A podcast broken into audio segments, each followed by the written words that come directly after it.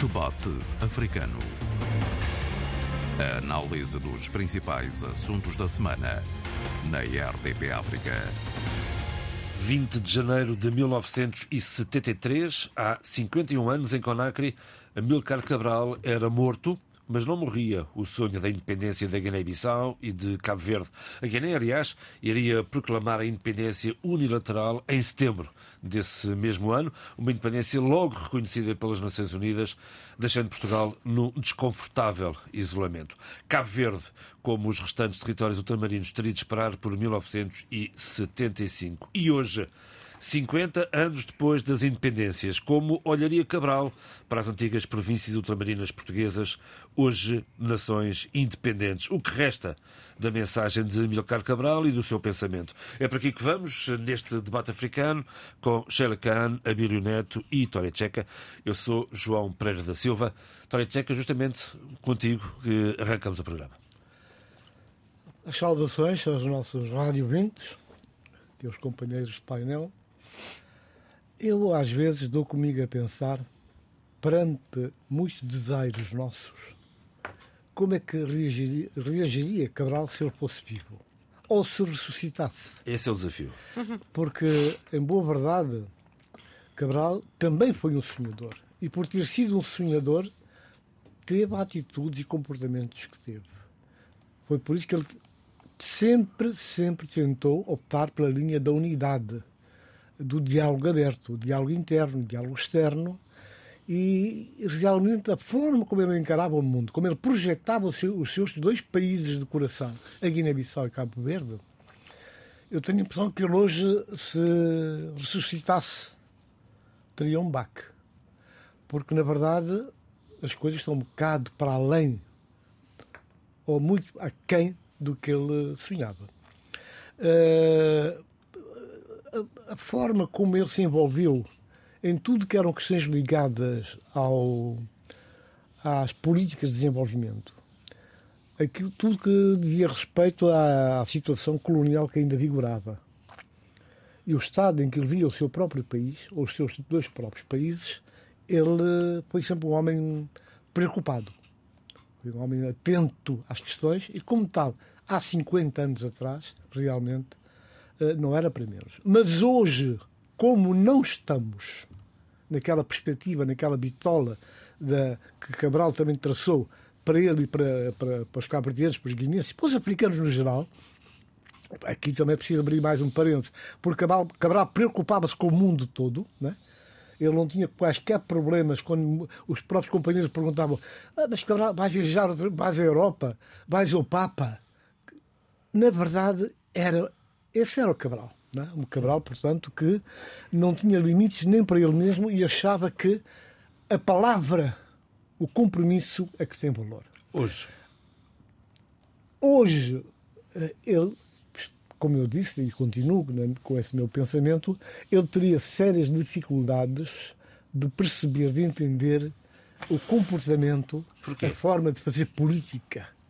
Porque, ao contrário do que ele sempre defendeu, portanto, do ponto de vista político, ideológico, que era, portanto, uh, formações políticas abertas, é? sem limites, onde todos cabiam, porque todos tinham o direito de ajudar a construir e a perspectivar o futuro, uh, hoje ele iria encontrar, portanto, pequenos feudos, pequenos ilhéus nos países com que ele sonhou porque, porque lutou. Eh, as coisas não estão fáceis e não estão fáceis se nós agarrarmos exatamente aquela bitola uh, de Cabral, uh, a forma como ele projetava os países e a África, os países de língua portuguesa, Palop, Palop e a África no geral, se calhar até podia incluir aqui Portugal também, porque não?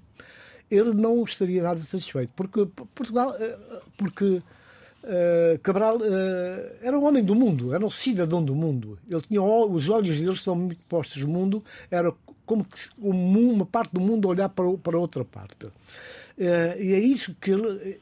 Como é que Cabral, portanto, imagine, se Cabral chegasse hoje à Guiné-Bissau. Esse foi o desafio que eu coloquei há três minutos atrás. Imagine-se, imagine mas mesmo lá chegar.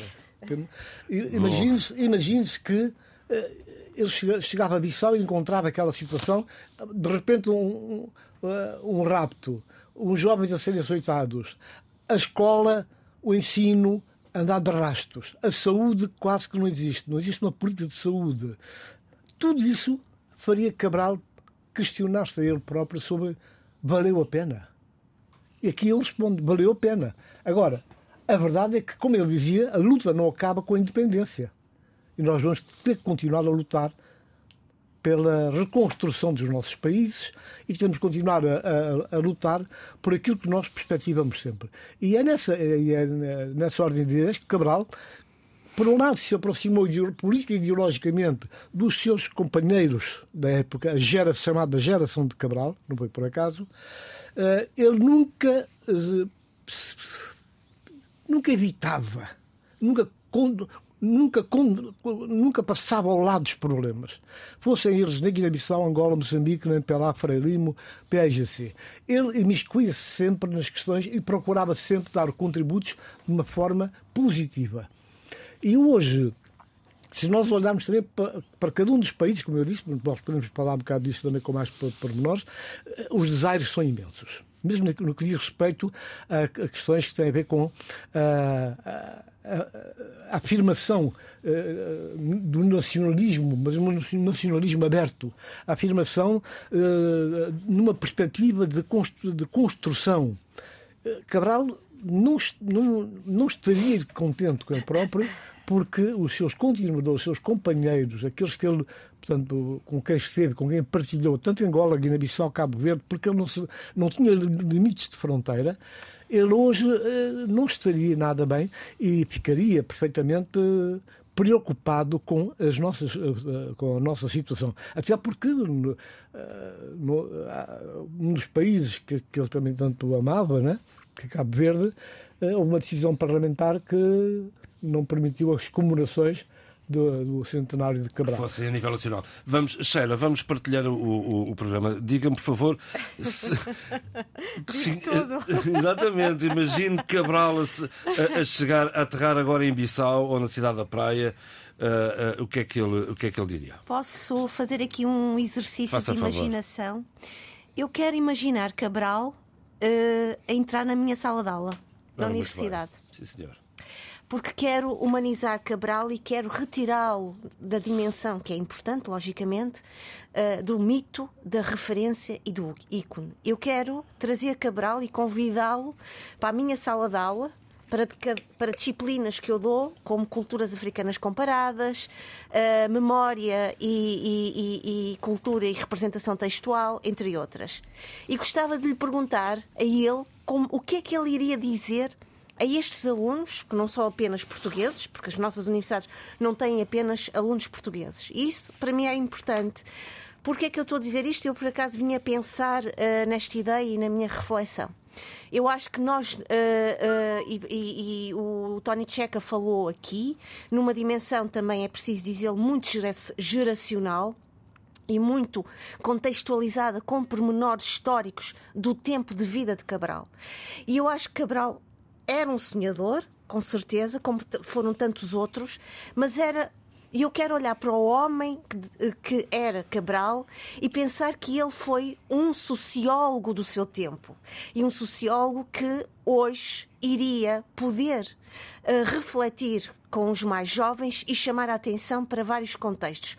O contexto do passado, da importância desse passado como aprendizagem entre erros, vitórias, ganhos e perdas. Acima de tudo, iria chamar a atenção, penso eu, uh, para esta questão de que o mundo é feito de diálogos e de, de, de daquilo que uh, o Abílio, uma altura, falou aqui de uma filósofa, uh, uh, agora está-me a faltar aqui o nome, sobre a questão da. Eu até chamei a atenção a questão da compaixão. O que é que é isto? É colocarmos na pele do outro. E eu acho que ele iria trazer essa, essa dimensão de, da experiência do passado, da história que nos falta, e é importante dizê-lo, que nos falta nos nossos currículos para pensar com minúcia, com, com uma ideia sociológica uh, ativa e presente do que é Cabral e do seu legado. Porque a verdade é esta. Eu não estudei Cabral durante o meu tempo todo em que estive, quer em, em Portugal, quer nas minhas viagens académicas no, no mundo. E aquilo que eu fui aprendendo de Cabral e muitos dos meus à minha volta foi a partir das memórias familiares e a partir dos legados dessas memórias de, de pessoas que estiveram relacionadas e, e, implicadas com as várias lutas de libertação nos vários países. E a verdade é que, hoje em dia, uh, uh, eu gostaria de oferecer a Cabral uma cátedra. Eu gostaria que Cabral assumisse uma cátedra em que ele ensinasse, nos ensinasse a estudar a história, a sociologia, a antropologia, fora de, de, fronteiras, fora desta dimensão do norte global, de um sul global. E porquê é que eu estou a dizer isto? Porque eu acho que Cabral tinha em si, e eu disse há pouco que eu achava que ele era, e eu acho que ele é um sociólogo do seu tempo, tinha em si um, um, uma clarividência desta, de, não só de, uma, de um conhecimento do seu local de trabalho, de ação, de planeamento, mas como disse há pouco o Tony Checky ele viajava pelo mundo. Ele tinha uma série de interlocutores que que ele chamava a si e com quem ele habitava no espaço do diálogo, da partilha e da reflexão.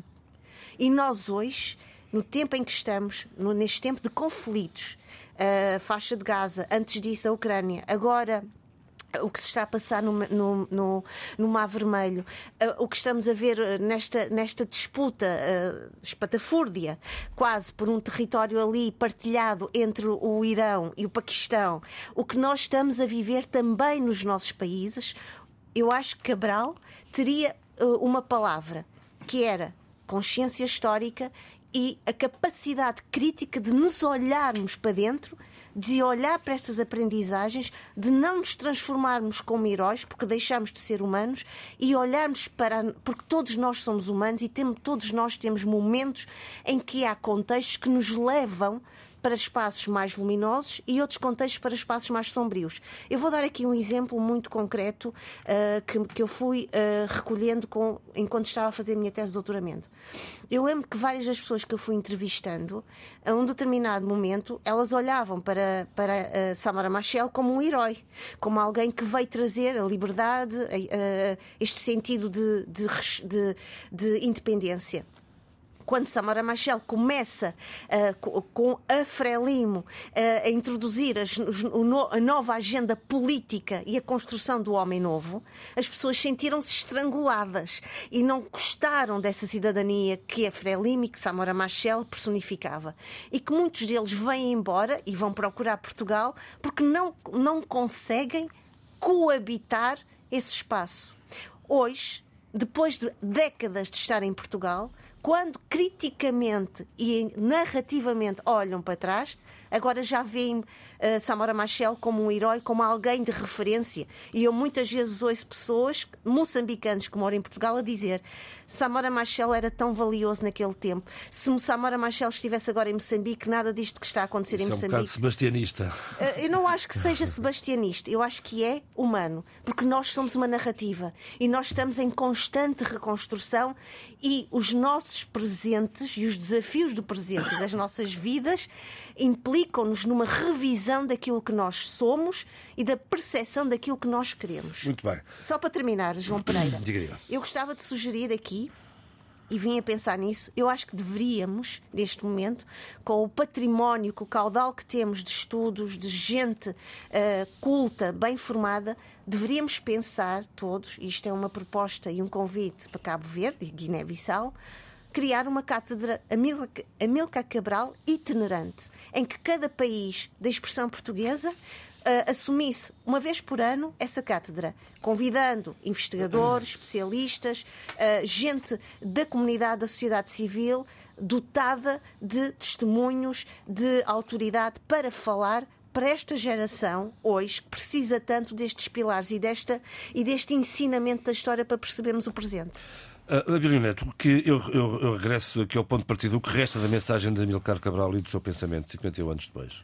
Uh, lamentavelmente resta pouco e, e, e, eu tenho pena e tenho insistido aqui nesse programa desde, já vão, já vão décadas décadas não, década e meia quase uh, questão do debate africano nessa ideia de se abrir o máximo possível o debate sobre Cabral Para quê? Para que seja possível permitir que, que, a riqueza do seu pensamento, que é um pensamento líquido, que contamine também o pensamento contemporâneo eh, da política, da cultura e até da, da intelectualidade eh, africana, exatamente para afastarmos eh, dessa tendência para transformar Cabral só exclusivamente, como disse bem a Sheila, no mito, no ícone é preciso ultrapassar isso e ir para além disso. Daí eu falar demasiadas vezes até, sem ser e sem ter autoridade para conceptualizar essa ideia, mas de falar uh, insistentemente na, na, no conceito do pós-cabralismo, que vai exatamente nesse sentido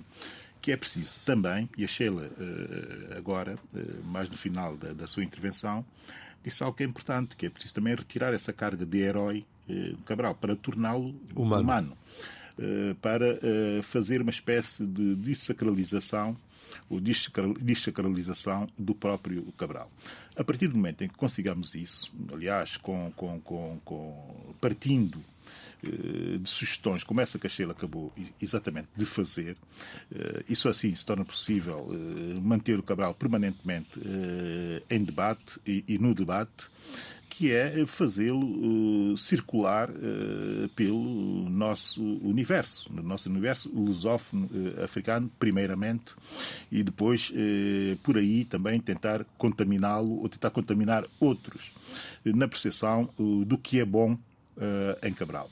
E quando eu digo do que é bom em Cabral, não estou aqui a advogar pela limpeza do Cabral enquanto homem como qualquer homem, se é preciso desumanizar uh, o ícone, o herói e o mito, é também preciso, isso parece-me evidente, não focar-nos exclusivamente exclusivamente na sua ação uh, política, no sentido uh, de revolucionário que ele também era e no combatente que ele também era e no momento desse combate uh, que ele uh, personificou e como qualquer um de nós teria cometido os erros que teve que cometer. porquê? Porque agiu. Agora, uh, convém é uh, trazer o Cabral uh, para hoje. E há várias formas de o fazer. Eu não tenho a capacidade, nem sequer as competências que tem a Sheila e outros intelectuais africanos que estão muito mais habilitados do que eu a sistematizar e, e, a transformar em método um pensamento e uma reflexão e apresentar isso em forma de discurso, eu não tenho essa capacidade, mas eh, posso contar algumas histórias a propósito de Cabral e posso sempre provocar, eh, que é eh, uma das características dos ignorantes, quer dizer, saber provocar. Calma. E a coisa é muito simples, quer dizer, há aqui dois Cabrais que me importa trazer para a reflexão. O Cabral, que viveria hoje, nos dias em que nós estamos a viver, que também foram, e muito bem, ilustrados uh, circunstancialmente pela, pela, pela Sheila. Uh, portanto, aquele uh, Cabral que é, digamos, o que pode ser e é, de certa forma, também apropriado por outros, eu começaria por aí, em modo de apropriação positiva e depois também em modo de apropriação negativa e depois o olhar dele dentro da história que ele fez para os acontecimentos que estamos a ver hoje. a apropriação positiva do Cabral passa muito pela forma como intelectuais muito diversos eh, e, e, e distantes até do universo lusófono, como Eduardo Said, uhum. na sua obra Cultura uh, Imperialismo, uh, como, por exemplo, uh, Olufem Tayo, agora na sua última obra. Uh, curiosamente, curiosamente uh, os chefes podem ser liberais, podem os liberais serem chefes. Está lá Cabral também nessa reflexão profundíssima. E depois, também, de certa forma, o Perry Anderson, que é o fundador da New Left Review, que é uma revista fundamental para a reflexão da esquerda democrática da esquerda democrática e liberal uh, nos últimos tempos. Uh, e, e, toda essa gente tem reflexões uh, sobre Cabral. Portanto, aqui está a apropriação positiva de Cabral. E depois há a apropriação, na minha perspectiva, negativa de Cabral. E eu vou contar uma história muito rapidamente que me aconteceu no País Basco espanhol, aqui há coisa de uns anos. Fui a uma, um evento, uma festa de família, um casamento, e de repente estava numa uh, Enrico Taberna, que, é, enfim, que são os bares, tapas uh, da esquerda Sal e da esquerda independentista. Estamos ali a fazer pré, o pré-casamento, né, fazer uma espécie de despedida de solteiros. E fizemos todos juntos, não é? Não foram as mulheres para um lado, nem os homens para o outro, fomos todos juntos para um Henrique Taberna e pronto, beberam os copos e falar e fizemos ali uma tortura muito interessante. E quem estava a liderar uh, a parte da conversa onde eu estava é hoje um intelectual basco, naturalmente aberto sal, independentista, uh, académico, uh, e que fazia uma série de considerações sobre, sobre a sua luta, até porque eram, eu era um estrangeiro que lá estava, havia mais dois franceses, um casal francês também eram convidados da, da, do casamento. Existia existia também uh, outros espanhóis que não eram do País Basco e houve essa necessidade de ele esclarecer e, de certa forma, tentar fazer-nos compreender a sua uh, luta. E foi falando e eu fui escutando. Até que chegou aquele momento que eu já estava à espera que ia acontecer, que foi virar-se para mim e dizer o seguinte: eu acho que o Abílio compreende muito bem uh, a, nossa, a nossa luta e eu gostava de ouvi-lo sobre a nossa, sobre a nossa, sobre a nossa luta. E eu disse-lhe três coisas fundamentalmente. Eh, a primeira coisa eh, que ele disse, daquilo que tinha ouvido, que ele tinha dito, a primeira coisa que ele disse é que ele tinha cometido um erro, que era pensar que os africanos todos pensavam de, da, mesma da mesma maneira o que era um erro e que ele não podia ter essas expectativas relativamente uh, aos africanos.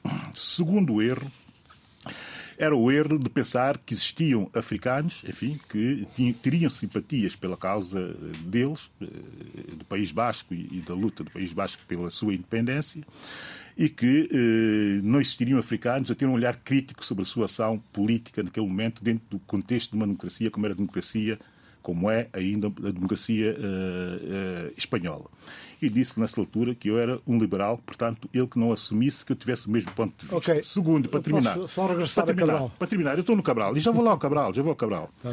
E terceiro, e o que mais eh, me ofendeu, e eu disse que me tinha ofendido, foi comparar Cabral, Amílcar Cabral, com o, o Arnaldo Oteg, que é o líder eh, eh, da luta do País Basco, enfim, do Bildo e, e, e, e desses movimentos.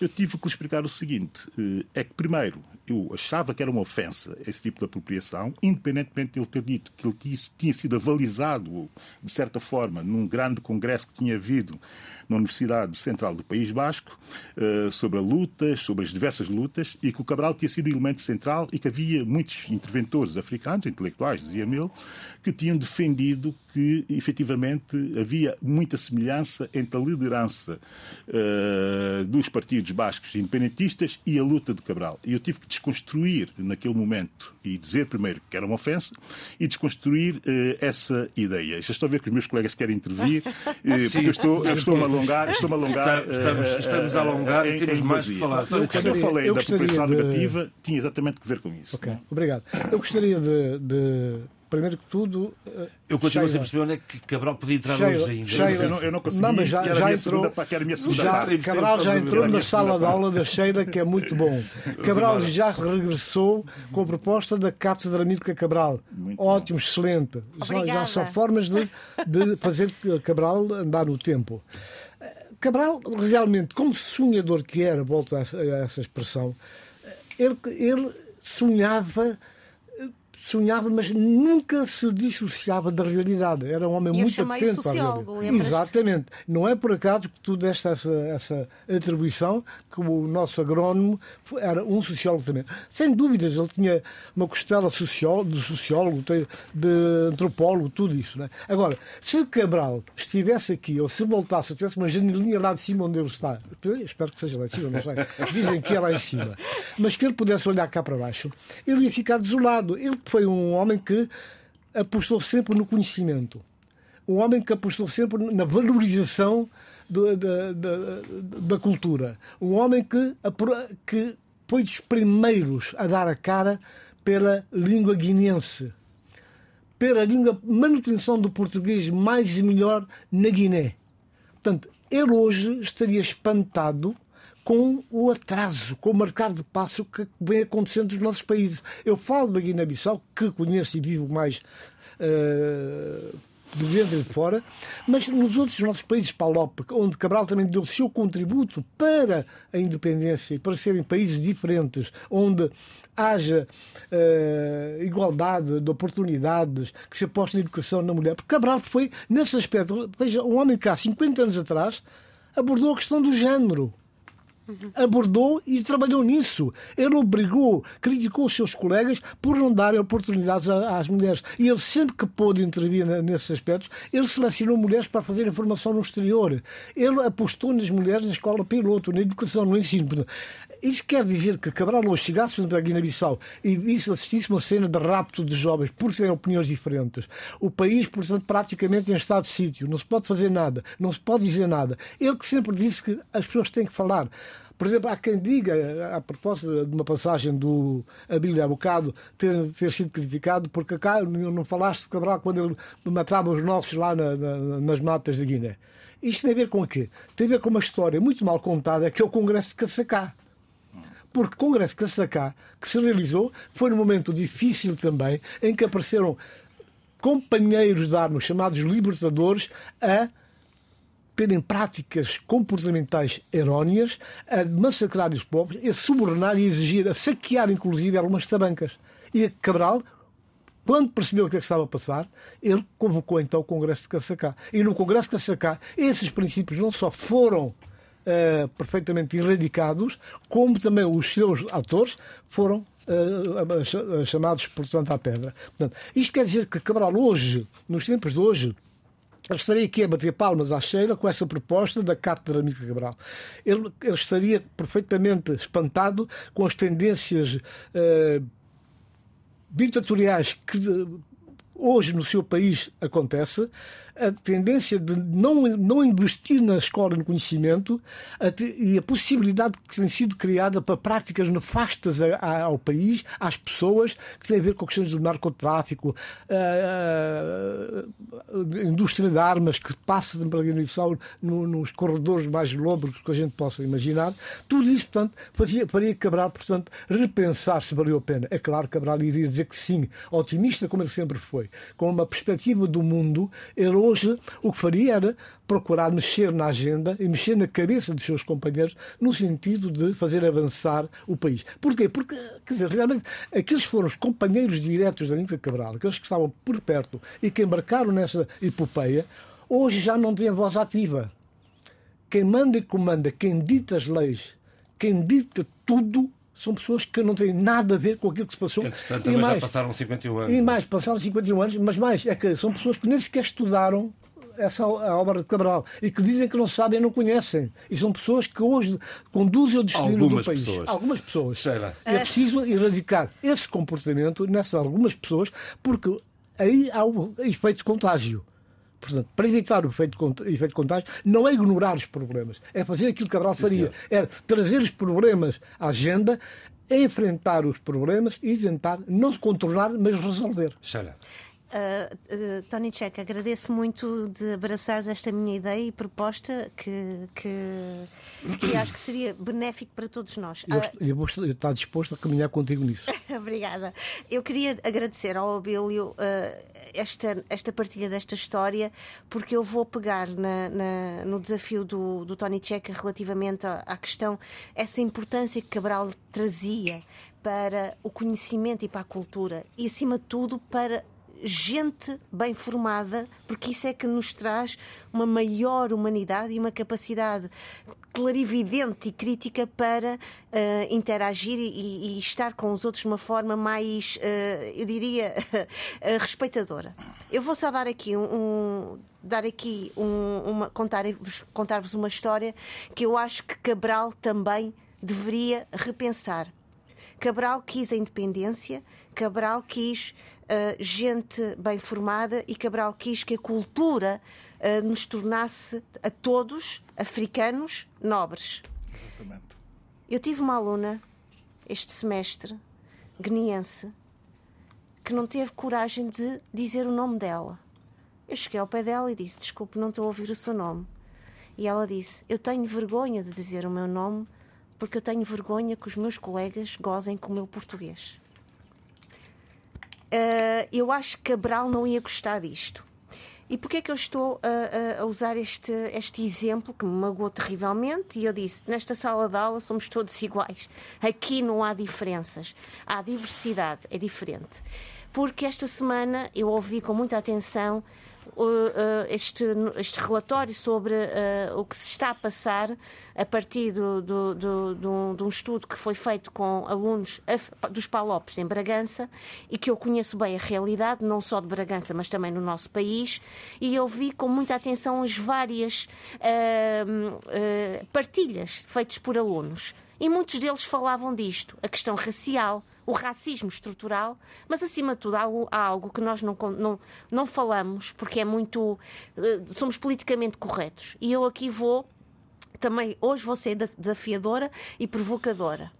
Acho que Cabral iria gostar que todos nós, uh, intelectuais, como disse o Abílio há pouco, estudiosos, cientistas, gente uh, da cidadania, pudéssemos ou trabalhar este, este, racismo estrutural, este racismo cultural, que muitos dos nossos, não só alunos, vivem, porque a verdade é que uh, as nossas várias academias, estou aqui a falar de Portugal, que se dizem muito lusófonas, muito multiculturais, têm em si um corpo humano extremamente uh, uh, estragado de estereótipos e de preconceitos. E que os nossos alunos sofrem com isso, porque muitas vezes ouvem coisas que é tu não sabes português, tu não sabes escrever português e as pessoas sentem-se pequeninas, miudinhas. Não foi, sobre, não foi isso que nos foi traduzido, não foi isso que nos foi ensinado nas nossas casas quando os nossos países se tornaram independentes. Não foi isso que eu ouvi de tantos outros uh, uh, uh, outras famílias vindas de outros países, Angola, Santo Tomé e Príncipe, Guiné-Bissau, Cabo Verde, que foi estas pessoas que lutaram pela independência, Samara Machel, Agostinho Neto, Amílcar Cabral, entre outros, trouxeram a dignidade, a nobreza, o respeito e o orgulho.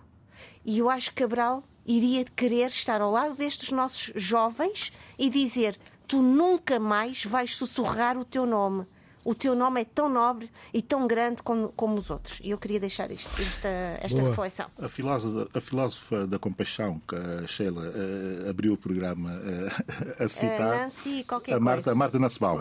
Obrigada. E, e, e, ainda falando no Cabral e, e, no que está a passar e na forma como nós estamos a olhar o nosso mundo, o mundo, o mundo atual. Era interessante pensar ou, entender como olharia uh, Cabral para o que está a acontecer, por exemplo, uh, em Gaza, para o que está a acontecer, por exemplo, com a invasão da Rússia à Ucrânia, para compreender essa ideia que o Cabral explicita, não de forma muito profunda, porque ele claramente percebia que não, não dominava totalmente todos os aspectos eh, da justiça, mas que ele, em determinado momento e num ponto muito específico da unidade e luta, eh, quando tem que falar sobre as injustiças, para além da injustiça, enfim, que deve ser combatida de forma do ponto de vista dele, eh, revolucionária, uh, falava uh, da, da, da, justiça como um conceito universal. Essa ideia da injustiça em qualquer lado é uma ameaça à justiça em todo o lado é algo que nós ouvimos constantemente, mas que Cabral chegou, e eu não estou a citá-lo diretamente, estou a citar uma ideia que ele tem num texto essa ideia uh, da justiça, uh, naturalmente, que também a justiça social, mas uhum. eu ali também queria dizer a justiça dos direitos, que é efetivamente universal. E como reagiria Cabral da invasão de uma potência com justificações imperialistas ou imperiais a um país seu vizinho? Como é que justificaria ou como é que olharia Cabral para uh, as atrocidades que Israel, neste momento, está uh, a fazer e está a, a impor, uh, de certa forma, em Gaza. Isso é interessante de se colocar do ponto de vista abstrato, mas a verdade é que o Cabral, enfim, como eu disse aqui, o seu próprio conceito de justiça uh, daria ou dá uh, suficientemente, uh, suficiente margem para entendermos como é que ele olharia para essas duas realidades e como é que ele se posicionaria sobre tudo isso perante essas duas atrocidades do nosso, do, nosso, do nosso tempo. Isso interessa e muito aprofundar. Portanto, há aqui toda uma margem de, de coisas eh, que têm efetivamente eh, muito por onde pegar e por onde trabalhar-se Cabral eh, nos nossos tempos, ainda hoje e sempre. Não é? Sim, senhor. Uh, pano para mangas, o tema de Amilcar Cabral. De resto, este ano, 2024, é o ano que vai assinalar os 100 anos do nascimento de Amilcar Cabral foi no dia 12 de setembro. Uh, portanto, ao longo deste ano, várias iniciativas vão, vão decorrer, tanto em Cabo Verde, como na Guiné, como em Portugal, e ao longo deste ano, certamente, não deixaremos de, de referi-las. Vamos avançar no programa. Quero uh, notas pessoais de cada um de vós. Uh, Sheila, vou começar por si. Moçambique, Renamo, ali a ferro e fogo. Bem, eu, eu peço desculpa estar a sorrir, vocês não me estão a ver, mas eu estive a acompanhar os vários uh, debates em torno, como eu chamei ontem, isto nós estamos a, a, a testemunhar e a acompanhar uma fogueira de vaidades na, uh, hoje, hoje em dia na Renam. Quer dizer, a corrida. Há até há uns anos atrás parecia que não havia, não, a Renamo não se mexia. Uh, como dizia Elias Lhacama, eu fui ver a entrevista dele uh, de quatro anos atrás, a Renamo é uma formiga. Elias, hoje... filho de Lacama. Irmão, irmão, irmão. irmão. Uh, e hoje Elias Lacama vai, uh, já disse que vai, vai candidatar-se à, à, presidência da Renamo. É preciso também dizer que hoje, dia 19 de janeiro, o mandato em exercício de Ossuf Momad uh, expirou terminou no dia 17 de janeiro, há dois dias atrás. a Renamo está sem líder neste momento. Exatamente. E, entretanto, vemos primeiro uma primeira manifestação já declaradíssima na Cala Porto, na província de Nampula, de Venâncio Mondelane, que teve direito a um debate interessantíssimo uh, em Moçambique, uh, um debate de uma hora, mais de uma hora, e que eu tive uh, muito atenta e, e muito divertida a ouvir os vários intervenientes e analistas pouco tempo depois temos esta declaração de Elias de Lhacama, que curiosamente vem dizer que ele sim é melhor. É, é, é o herdeiro. É o herdeiro, é melhor, é melhor eh, candidato e mais. Uh, é curioso que uh, uh, vai no sentido de criticar Venâncio Mondelano, dizendo que ele, ele acha que é o melhor, melhor candidato, grita muito. Bem, a verdade é que nós vimos Venâncio Mondelano a dar a cara. Uh, há pouco estávamos a falar da sociologia, essa natureza de Amilcar Cabral, mas a verdade é que vimos Venâncio Mondelano em várias frentes durante uh, a questão das eleições autárquicas em Moçambique.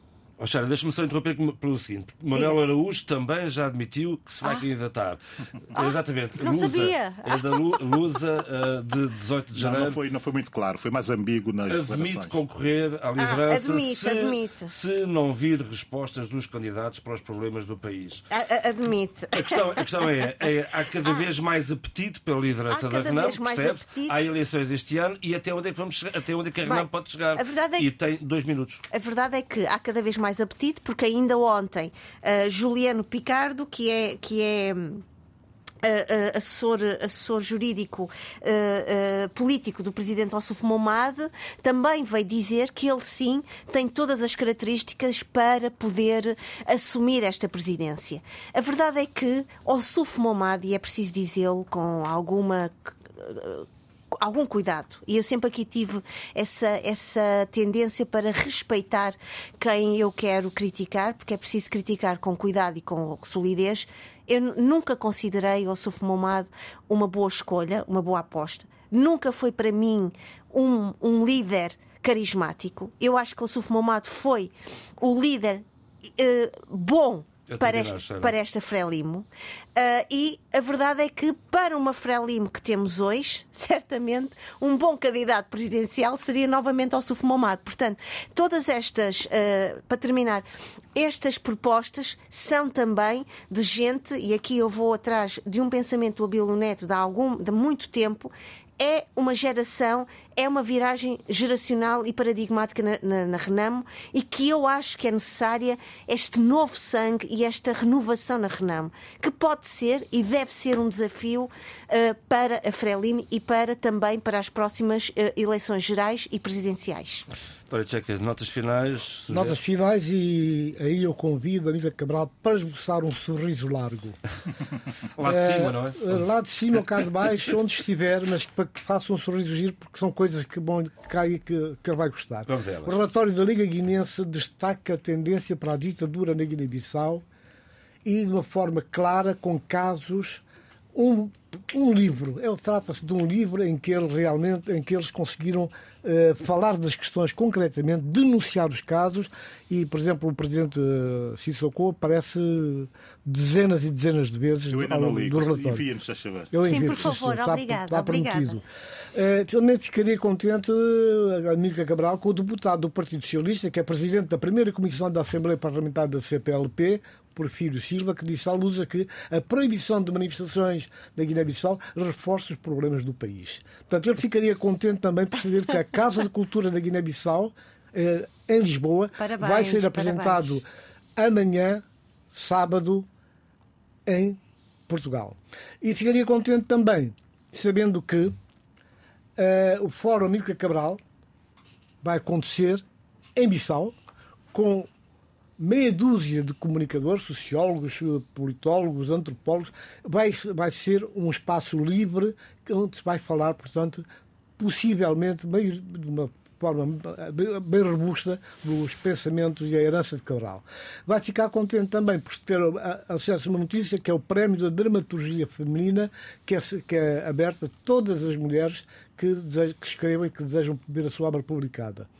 E vai ficar contente também, mais uma vez, porque há três escritores de língua portuguesa que foram selecionados para o Prémio Dublin. E um deles é o nosso companheiro Miyakoto. Portanto, são coisas boas também, nem tudo é mau. Eu podia continuar também a dizer que há coisas boas, como, por exemplo, a quantidade de gente a falar o crioulo, a quantidade de gente apostada em questões de natureza cultural na Guiné-Bissau e o espaço que está a ser criado para uh, as mulheres poderem aceder também e ter o protagonismo que merecem pelas suas capacidades e pela participação nos esforços da reconstrução da Guiné-Bissau. Temos ainda algum tempo e, e, eu aproveito para, para te perguntar, doutora Tcheca, relativamente ao relatório da Liga Guineense, que no fundo é o relatório do Estado da Arte dos Direitos Humanos na Guiné-Bissau entre 2020 e 2022, é o, é o período em que eles em análise. Uh, o que é que tu destacas, três ou quatro pontos em dois minutos uh, deste, deste relatório? Eu destaco exatamente aquilo que, que, foi a minha conclusão depois de ter de, de, acedido ao, ao relatório.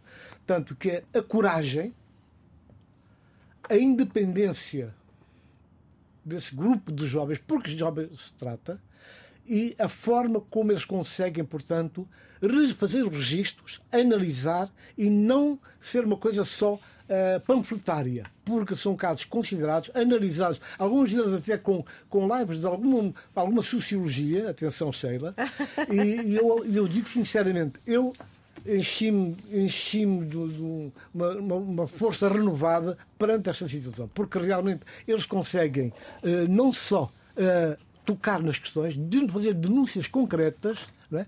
falam da questão da intervenção e, e correm os riscos sérios porque trazem outra vez o presidente Cícero Baila como protagonista principal das ações todas. E nós sabemos que nós estamos de formas que vamos seguindo atentamente, sabemos exatamente que nada acontece naquele país se o Sissoko não souber, automaticamente este assunto é atacado e debelado. Se, se não é atacado, não é debelado, como o caso dos raptos que voltaram outra vez a acontecer, quer dizer, portanto, que é a bênção de alguém que é a força suprema daquele país.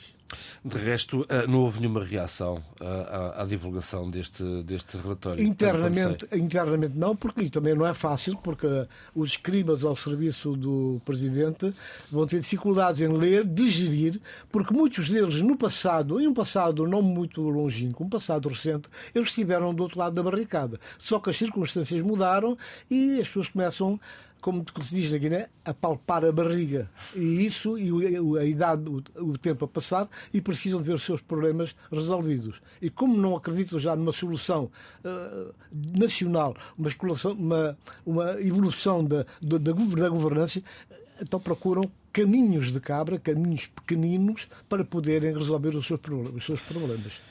Abílio, Angola deixou ao PEP já há, há, umas semanas, temos andado para falar do tema há algum, há algum tempo desde então, de resto. Uh, é hoje? Vamos embora. É, é, é hoje Vamos tentar muito, uma breve análise. E muito, e muito sumariamente. Uh, Angola entra para o PEP em 2007, uh, em companhia de outros países africanos, Argélia, Líbia, Gabão, Nigéria, se não me engano, estes.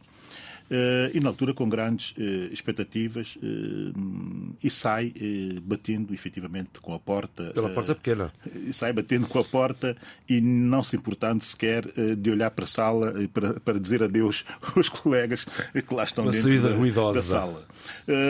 mas isso, para além de se compreender as justificações da parte angolana, e que são justificações da defesa de interesses próprios, com todo o sentido sentido, eh, por uma questão eh, de se sentir eh, esmagado e ali mais ou menos entrincheirado dentro de uma série de requisitos que Angola entendeu beneficiavam muito mais os países do Golfo do que propriamente os países do Atlântico. E por isso mesmo decidiu sair e passar a ser naturalmente um produtor independente, como há vários, mas muito poucos com a dimensão e a capacidade de produção de Angola. Muita gente pergunta porquê o porquê deste momento e o que é que há de especial neste momento para Angola fazer esse movimento que para muitos pode ser um movimento arriscado e que para outros pode ser, e daí é, um movimento de oportunidade.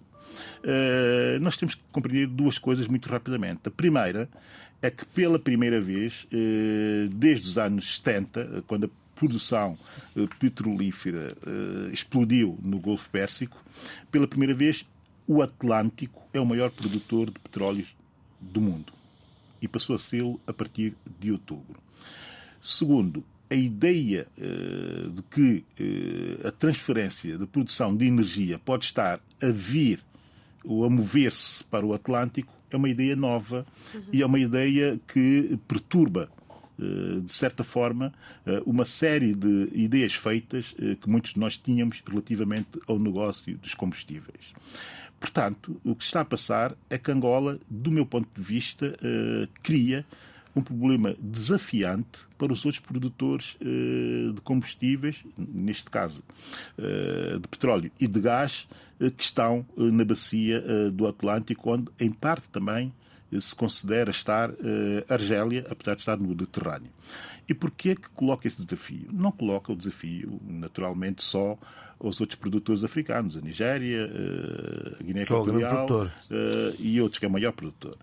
Coloca, sobretudo, a norte do Atlântico, aos Estados Unidos, que é hoje, e eu vou voltar a repetir, para as pessoas entenderem como o mundo está a mudar, o maior, o maior produtor, mundial, mundial uhum. a distância. Uhum. Ou seja, a distância. Logo, isso quer dizer que já não interessa, e já não interessava muito tempo, aos Estados Unidos estar a entrar em, em, guerras de combustível. É uma guerra que já não interessa. Portanto, chegou o momento de se entender eh, o combustível, eh, a gestão do combustível, internacional do combustível, eh, no Atlântico, como algo também eh, estratégico. E o desafio de Angola é exatamente isso: é propor aos outros países que estão na bacia do Atlântico, eh, que já é, como eu disse e volto a repetir, o maior produtor em conjunto eh, de combustíveis do mundo, a criar uma estratégia própria e que beneficie essa, essa, esses produtores. É um desafio grande e enorme, mas parece que tem que está a ter eco, porque não acho que seja coincidência a passagem do Sr. Blinken por Luanda uhum. nos, próximos, nos, próximos, nos próximos uhum. dias.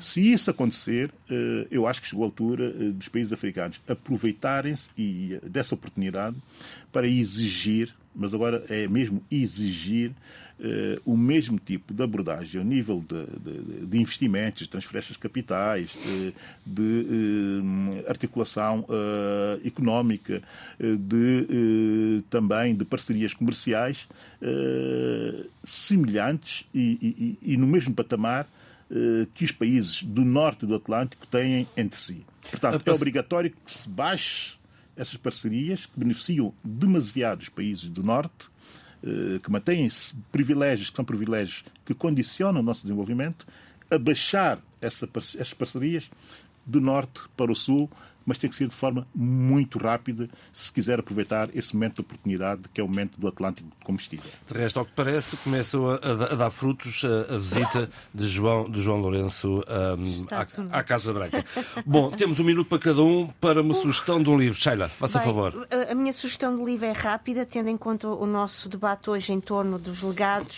Eu acho que Amílcar Cabral ia gostar de ler este livro. E aqui agradeço ao Abílio, um livro que eu adorei, da autora uh, turca Elif Shafak, A Ilha das Árvores Desaparecidas, 2022, um livro sobre memória histórica, as continuidades dessa memória, os legados nas gerações e como isso nos marcam as, essas essa, essa experiência do passado nos vai marcando ao longo das nossas vidas, dos nossos percursos e na interação com os outros. Um livro absolutamente essencial para se perceber a relevância da, da memória histórica e que é transversal a todos os nossos países.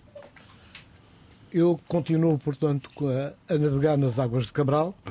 Porquê? Porque o escritor e poeta Rui Jorge vai apresentar também uh, amanhã, sábado, em Bissau, o seu livro Desconstrução de um País em Construção, uhum. editado pela uhum. Corobal, uhum. Uh, onde realmente aparecem eh, um conjunto de abordagens, a recuperação de algum material histórico que estava já no esquecimento, que o Rui Jorge fez questão de investigar, pesquisar e, e, e voltar a trabalhar neste livro que eu sugiro e aconselho vivamente, vale a pena, vai ajudar depois a perceber um bocado o processo da Guiné-Bissau. Eu, uh, o nome, hoje eu e a Sheila estamos aqui em paralelo. Não, eu inspirei-me em ti. obrigado, Sheila, obrigado. Uh, é livro Chafaca, exatamente a mesma escritora, mas um outro livro. As Três Filhas uh, de Eva, um livro da Quetzal, 2014, traduzido para português em 2018. É absolutamente fabuloso para se ler agora com aquilo que está a acontecer uh, no Médio Oriente. Compreende-se perfeitamente bem uh, as tensões e a conflitualidade que existe dentro daquela sociedade.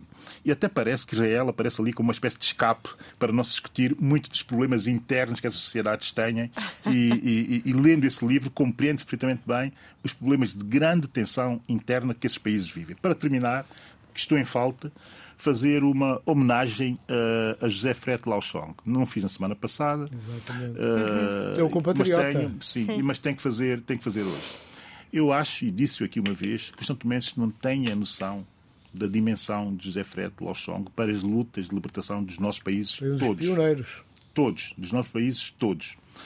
Então vou fazer só o seguinte, não vou dizer muito mais do que isso, e vou citar uma passagem do livro de José Vicente Lopes, Aristides Pereira, Minha Vida, Nossa História, Nossa história. que é uma autobiografia em forma de conversa e de entrevista. Muito eh, interessante, é um, um livro eh, absolutamente essencial é, para se compreender a complexidade de pensamento daquela gente, uhum. nós temos a tendência de simplificar e considerá-los só meros revolucionários e guerrilheiros. Uhum. Não. É gente com um pensamento e com uma ética uh, de estar na vida absolutamente Uma vida genial. própria. Absolutamente genial. Então eu vou à página uh, 99, que é a página uh, em que o Aristides Pereira descreve como chegaram as primeiras armas uh, para a luta armada, para se iniciar a luta armada na Guiné-Bissau. E ele não diz é que como é que também chegaram essas primeiras armas para se iniciar a luta armada em Angola. E há um personagem que é central nisto, que é José Freto Lauchon. E é um São Tomense.